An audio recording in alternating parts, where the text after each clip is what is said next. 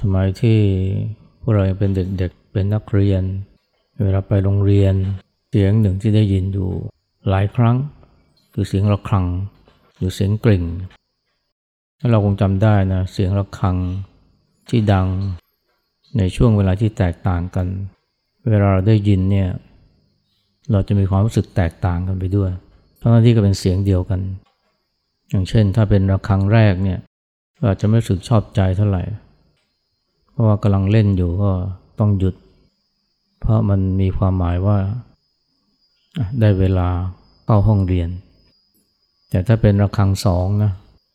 ทั้งที่เป็นเสียงเดียวกันนะแต่เรากลับชอบเพราะมันหมายถึงว่าเลิกเรียน หรือว่าหยุดพักนะเราก็จะได้ลงไปเล่น หลุดพ้นจากช่วงเวลาที่จำเจในห้องเรียนนะทำไมเป็นนักเรียนนี่ ถ้าเกิดว่าวันไหนเช้าวันไหนนี่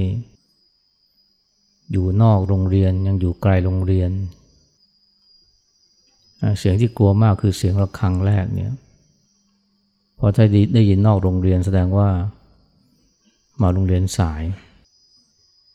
แล้วเมื่อมาโรงเรียนสายนี่ก็หมายความว่าก็ต้องถูกลงโทษเพราะที่โรงเรียนนี่เขาเข้มงวดมาก มาสายนี่ก็เป็นอันว่าต้องโดนลงโทษางที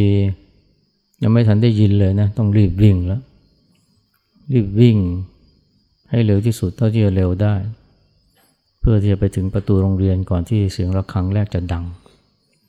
ถ้ามันดังก่อนที่จะถึงประตูโรงเรียนนี่โอ้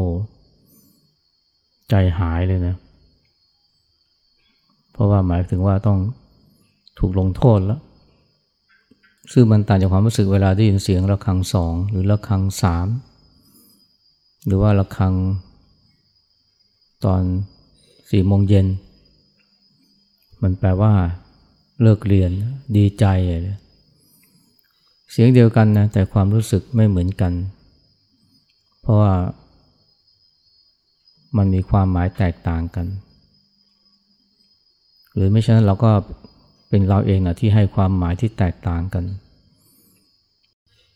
ที่นี่แต่ก่อนเนี่ย ทำวัดกันที่สารไก่ เวลาทำวัดก็จะมีเสียงระฆัง เราไม่ได้ใช้คลองเหมือนทุกวันนี้ เราใช้เสียงระฆัง ซึ่งก็เป็นเสียงเดียวกับเวลาฉัน แต่ว่าเสียงที่ดังต่างกัน ในเวลาที่ต่างกัน ก็ให้ความรู้สึกต่างกันเหมือนกันสัพพะหนุ่ม แล้วก็อาจจะเนนน้อย สมัยนี้มีเนนได้เสียงระฆัง ที่สาราไก่นี่ตอนเช้าๆนี่จะไม่ชอบเลยเพราะว่ามาถึงเวลาทำวัด ต้องออกมาจากกุฏิบางครั้งเป็นช่วงหน้าหนาวนี่โอ้มัน เรียกว่าทรมานทีเดียวนะสำหรับพระหนุ่มเนนน้อย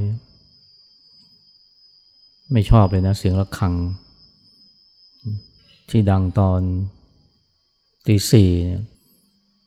แต่ถ้าเสียงะระฆังดังตอนเช้าหลายคนจะชอบเพราะมันหมายถึงเวลาที่จะได้ฉันละ บางคนก็หิวแต่เช้าเลยนะ พอมีเสียงะระฆังที่ดังก็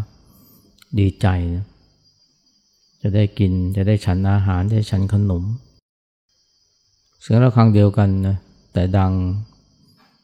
ต่างเวลามันก็ให้ความรู้สึกที่ต่างกัน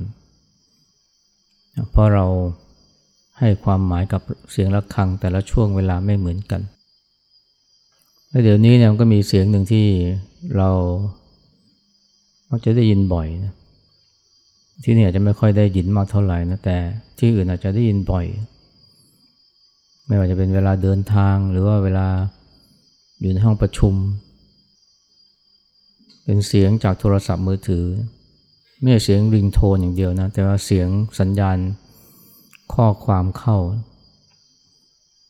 โดยเพราะคนที่ใช้ไลน์เนี่ยเวลามีสัญญาณเวลามีข้อความเข้ามาเนี่ยมันจะเสียงดังปิ้งปิ้งบางทีดังถี่มากเลย เพราะเป็นข้อความจากไลน์กลุ่มนะก็ดังปิ้งปิ้งปิ้งบางทีก็ดังในศาลา บางทีก็ดังกลางหอไตรบางทีก็ดังในขณะที่ กำลังเดินทางในรถโดยสาร เสียงที่ว่าเนี่ยบางคนก็เฉยๆนะ คนที่เฉยๆส่วนใหญ่มักจะเป็นเจ้าของโทรศัพท์ เพราะว่าได้ยินจนคุ้นแล้ว หรือบางคนอาจจะดีใจ เพราะว่ากำลังรอข้อความตอบ จากใครบางคนอยู่ พอมีเสียงสัญญาณเข้านี่ ดีใจก็วีก็ว่าเปิดโทรศัพท์ดูว่า มีข้อความจากคนที่กำลังรอคอยหรือเปล่า แต่หลายคนก็จะรู้สึกลำคาญนะลำคาญ เพราะหนึ่งเสียงมันดังสองเสียงมันเรียกว่า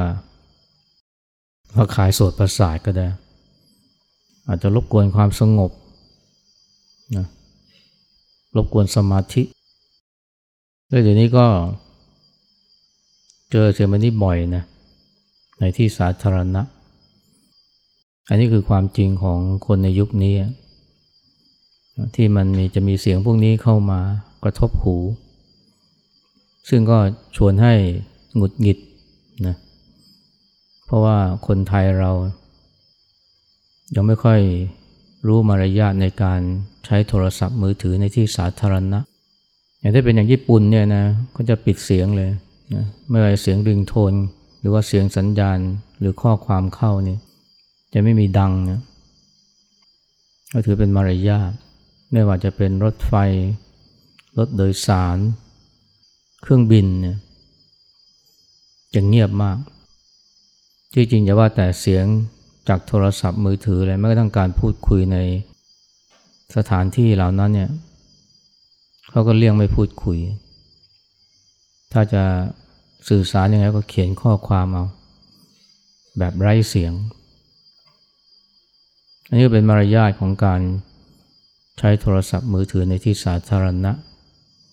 แต่เมืองไทยเราไม่ค่อยรู้จักมารยาทพวกนี้เท่าไหร่ รู้แต่วิธีการใช้นะ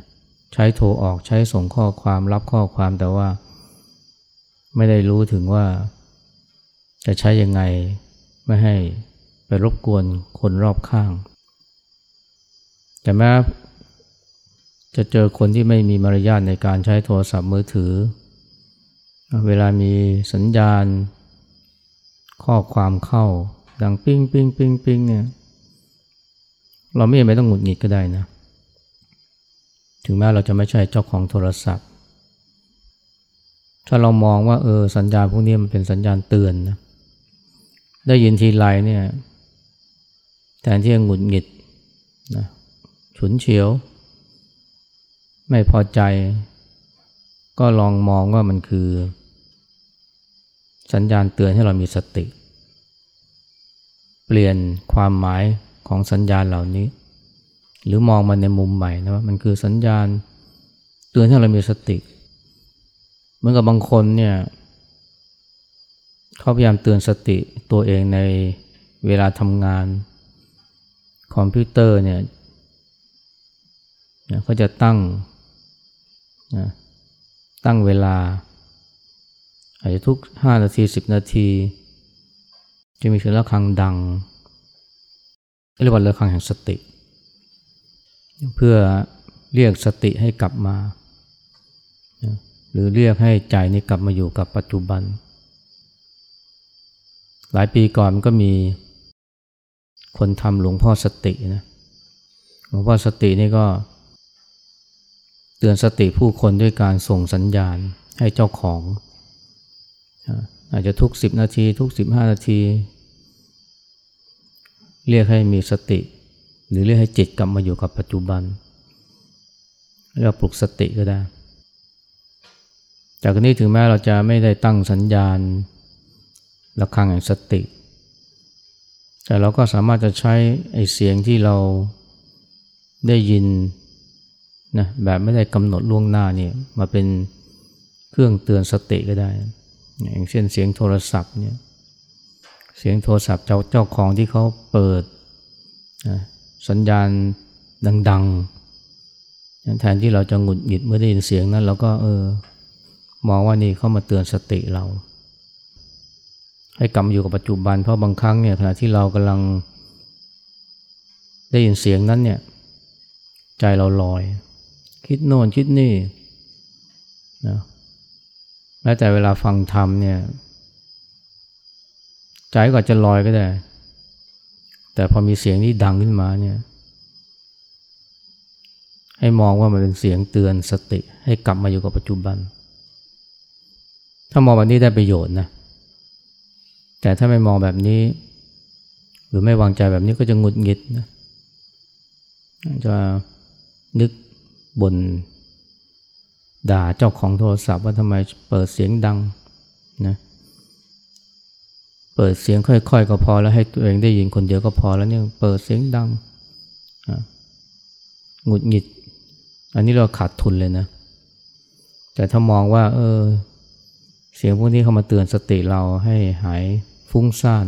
ให้หยุดใจลอยให้กลับอยู่กับปัจจุบัน หรือว่าเตือนไม่ให้โกรธอ่าโอ้มันได้ประโยชน์เลยนะ อันนี้ก็เหมือนกับสัญญาณไฟจราจรนะ คนที่ขับรถหรือคนที่นั่งรถเนี่ย สัญญาณที่ไม่ชอบมากที่สุดคือ สัญญาณสีแดงนะ ที่ชอบมากนี่คือไฟเขียวนะ ลองลงมาคือสีเหลืองที่ไม่ชอบมากเลยคือสีแดง เห็นสัญญาณสีแดงทีไรหงุดหงิดขึ้นมาเลย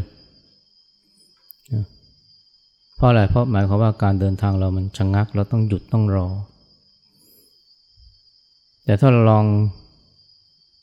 มองมันในอีกมุมหนึ่งหรือให้ความหมายใหม่ว่าสัญญาณเนี่ยคือสัญญาณเตือนให้เราหยุดนะ หยุดฟุ้งซ่าน หยุดใจลอย หรืออาจจะถึงขั้นหยุดงุดหงิดนะ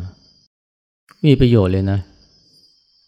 พอเรามองแบบนี้นี่เจอไฟแดงทีไรตามสี่แยกนี่เราจะไม่รู้สึกหงุดหงิดแล้ว แทนที่จะหลงอยู่ในความหงุดหงิดกับได้สติเกิดความรู้สึกตัวขึ้นมา มันอยู่ที่เรานะ อยู่ที่เราในการให้ความหมายสิ่งต่างๆ เพราะว่ารูปรสกลิ่นเสียงที่มากระทบ ตาหูจมูกลิ้นกายเนี่ยมันไม่ได้มีผลต่อจิตใจเราทันทีนะ มันอยู่ที่เราให้ค่า เราให้ความหมายของมัน ปกติเราก็ให้ความหมายมัน ในทางลบถ้าเป็นไฟสีแดง แต่เรามอง อีกมุมหนึ่งหรือให้ความหมายหมายว่าเออมันเป็นสิ่งมาเตือนใจเราให้มีสติให้หยุดฟุ้งซ่าน นี่เราก็ก็จะไม่หงุดหงิดต่อไปนะเวลาเจอสัญญาณสีแดงตามสี่แยก ได้สติได้ความรู้สึกตัวให้อยู่ในโลกปัจจุบันเนี่ยเราไม่สามารถที่จะไปควบคุมสิ่งต่างๆที่ เกิดขึ้นรอบตัวเรารวมทั้งลูกรสกลิ่นเสียง สัมผัสที่มากระทบตาหูจมูกลิ้นกายของเราได้ แต่ว่าเราสามารถจะให้ความหมาย ในทางที่เป็นบวก หรือเป็นประโยชน์กับเราได้ อันนี้รวมแม้กระทั่งนะคำต่อว่า มีเรื่องแล้วว่าสมัยที่หลวงพ่อทุตหลวงพ่อพุธเนี่ยท่านยังยังหนุ่มอยู่เนี่ยวันหนึ่งท่านเดินบิณฑบาตอยู่แถวเมืองอุบล เดินไม่ได้สักพักก็เห็น โยมผู้หญิงคนหนึ่งกับลูกชาย อายุประมาณสักห้าขวบกำลังยืนรอใส่บาตรอยู่ ท่านก็เดินตรงไปที่ผู้หญิงคนนั้น เกือบจะถึงแล้วนะเด็กชายก็พูดขึ้นมาพร้อมกับจ้องหน้า จ้องมองท่านเนี่ยบอกมึงบอกแม่นพระดอก มึงบอกแม่นพระดอกโอ้ท่านบอกทีแรกท่านโกรธเลยนะ แต่แล้วท่านได้สตินะ เพราะมีความคิดหนึ่งผุดขึ้นมาว่า เออจริงของมัน เราไม่ใช่พระ เพราะถ้าเราเป็นพระเราต้องไม่โกรธพอได้คิดแบบนี้ท่านหายโกรธเลยนะ แล้วท่านก็ไปรับบาตรจากผู้หญิงคนนั้น ไม่ได้โกรธทั้งเด็ก แล้วก็ไม่ได้โกรธทั้งแม่ว่าทำไมไม่สอนเด็ก เพราะท่านได้สตินะ จากคำพูดของเด็กคนนั้นนะที่มาบอกให้ท่านรู้ว่าเนี่ยท่านยังมีความโกรธ ยังเป็นพระได้ไม่สมบูรณ์พอนะ มีการบ้านที่ต้องทำก็คือต้องทำให้ความโกรธนี่มันไม่เกิดขึ้น คนบางคนวางใจไม่เป็นนะพระบางรูปวางใจไม่เป็นเนี่ย พอได้ยินพูดได้ยินคำพูดแบบนี้โกรธเลยพูดกับกูอย่างนี้ได้ไงนะกูเป็นพระนะเว้ยถ้าคิดแบบนี้ก็ยิ่งโกรธนะแล้วก็อาจจะต่อว่าแม่ว่าทำไมสอนลูกแบบนี้ หรือทำไมไม่สอนลูก อันนี้เรียกว่า วางใจไม่เป็น แต่หลวงพ่อพูดเนี่ยท่าน วางใจเป็นนะท่านก็มองว่าเออความโกรธนี่มันก็มาช่วยเตือนให้ท่านรู้ว่า ท่านยังต้องฝึกอีกเยอะนะเพื่อจะได้สมกับเป็นพระ เพราะจะเป็นพระต้องไม่โกรธ ไม่ใช่เป็นพระแล้วใครว่าไม่ได้นะแต่เป็นพระต้องไม่โกรธต่างหากแค่คิดแค่เนี่ยท่านก็ไม่โกรธแล้วนะตอนหลังท่านก็เรียกเด็กคนนี้ว่าเป็นอาจารย์ของท่าน แต่วันนั้นเนี่ยท่านเจออาจารย์สองคนนะท่านเล่าว่าเนี่ยหลังจากนั้นสักพักใหญ่เลยเนี่ยใครท่านเดินพิธบาก็มีผู้หญิงคนหนึ่งขี่มอเตอร์ไซค์สวนมาบอกว่ารถเสียหลักผู้หญิงคนนั้นก็เลยทิ้งมอเตอร์ไซค์กระโจนออกจากรถพอดีท่านเดินอยู่ตรงนั้นพอดีผู้หญิงคนนั้นก็เลยกระโจนมากอดท่าน แต่แทนที่ท่านจะโกรธนะท่านกลับมาดูใจตัวเองนะแล้วก็จิตก็เลยไม่กระเพื่อมส่วนพี่คนนั้นนี่ก็พอรู้ว่าถูกเนื้อต้องตัวพระนี่โอ้ยขอโทษขอโพยใหญ่เลย ท่านบอกท่านไม่ถือสานะท่านบอกหลวงพ่อสำรวมจิตอยู่ตอนนั้นแล้วท่านก็บอกเนี่ยผู้หญิงคนนั้นก็เป็นอาจารย์ของท่าน เป็นว่าท่านเจออาจารย์สองคนในเวลาใกล้ ๆ กันเลย เป็นอาจารย์ที่ไม่ได้ห่มผ้าเหลือง คนหนึ่งเป็นเด็กที่ว่าท่าน อีกคนหนึ่งเป็นผู้หญิงที่มาบังเอิญมากอดท่าน ยังไม่ตั้งใจ อาจารย์คนแรกเนี่ยทำให้ท่านมาสอนใจท่าน หรือมาเตือนใจท่านว่านะยังเป็นพระไม่พอนะ ต้องฝึกจิตให้มากกว่านี้ ส่วนอาจารย์คนที่สองเนี่ย มาทดสอบสติของท่าน เพราะครั้งที่สองท่านไม่โกรธแล้ว แทนที่จะต่อว่าผู้หญิงนั้นว่าเนี่ยซุ่มซ่าม ไม่ดูตามมาตาเรือท่านกลับมาดูใจและใจก็ไม่กระเพื่อม อันนี้ก็เรียกว่ารู้จักนะรู้จักเอาสิ่งที่ไม่พึงปรารถนาเอาเหตุการณ์ที่ไม่ประสงค์เนี่ยมาใช้ในทางฝึกจิต เรียกว่า เป็นผู้ที่รู้จักหาประโยชน์นะจากเหตุการณ์ที่ไม่ปกติที่ไม่ประสงค์ไม่ว่าจะเป็นคำต่อว่าด่าทอ หรือว่าการมาทำในสิ่งที่ไม่สมควร ถ้าเป็นคนธรรมดาหรือคนที่ไม่ได้ไม่ได้เข้าใจเรื่องของจิตใจเนี่ยหรือไม่รู้จักวางใจก็จะโกรธ โกรธทั้งเด็กโกรธทั้งผู้หญิงคนนั้น แต่ว่า ผมว่าพูดนี้ท่านนะในแง่หนึ่งท่านก็อาศัยความโกรธนะหรือคำต่อว่ามาเป็นเครื่อง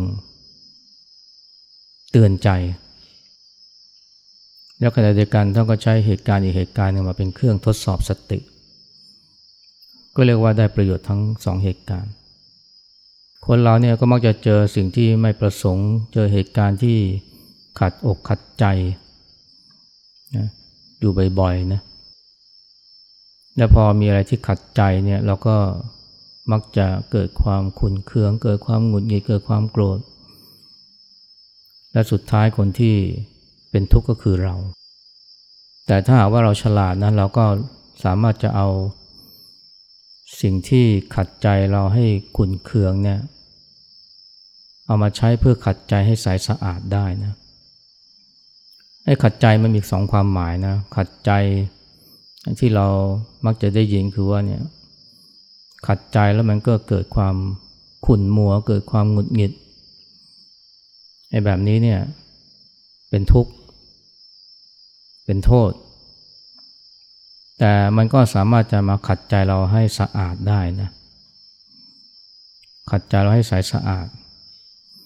อย่างหลวงพ่อพูดนี่ท่านก็เป็นตัวอย่างนะเจอเด็กพูดจาหยาบคายแบบนั้น ในช่วงหนึ่งมันก็ขัดใจเป็นสิ่งขัดใจท่านทำให้ท่านขุ่นมัว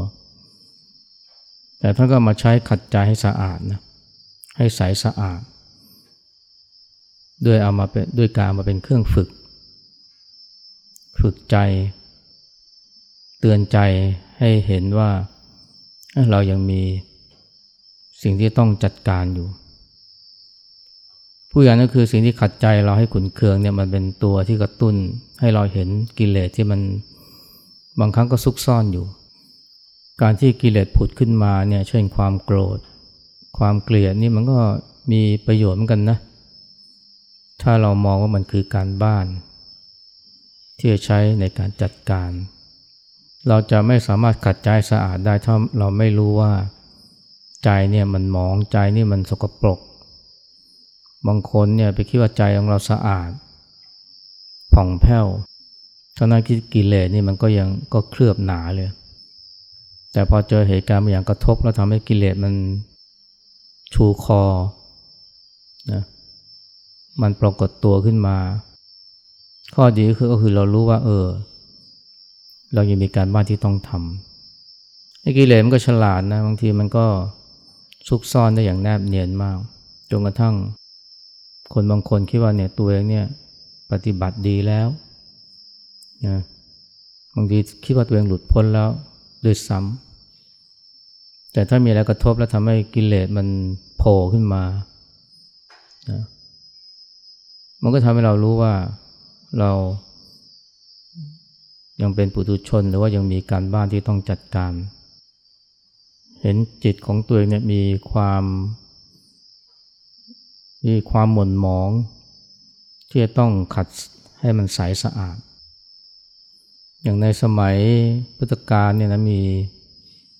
พราหมณ์คนนะพราหมณีคนหนึ่งนะแกคิดว่าตัวเองเนี่ยเป็นคนที่ไม่มีกิเลสแล้ว เพราะว่าไม่มีความโกรธเลย พูดกับใครอวดอวดใครอวดคนนู้นคนนี้ว่าฉัน จิตใจฉันไม่โกรธแล้วละ่ะ นางทาสีคนหนึ่งได้ยินก็เลยอยากจะทดสอบ ทดสอบด้วยการตื่นสายนะ ตื่นสายกับเจ้านาย เจ้านายเห็น นางทาสีตื่นสายก็ โกรธไม่พอใจทีแรกก็ด่าว่าก่อนถามว่าขี้เกียจ นางทาสีก็ยังไม่สะใจพอนะ วันรุ่งขึ้น ก็นอนตื่นสายคราวนี้ตื่นสายกว่าเดิม อันนี้เจ้านายนี่โกรธหนักกว่าเดิมด่ารุนแรงขึ้นไอ้นางราศีคนนี้ก็ยอดนะ ยังอยากจะท้าทายทดสอบเจ้านาย วันที่สามเอาอีกนะตื่นสายกว่าเดิมคนนี้นางพรามณีนี่โกรธมาก ถึงกับเอากระโถนนี่คว้างเลยนะ ใส่ หัวนางทาสีแตกเลย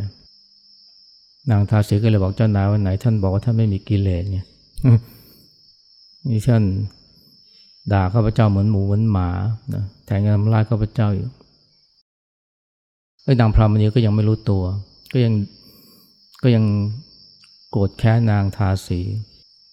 แต่ถ้าคนที่มีปัญญานะก็จะรู้ว่าโอ้นี่เราสอบตกแล้วเนี่ย ให้เราคิดว่าเรานะ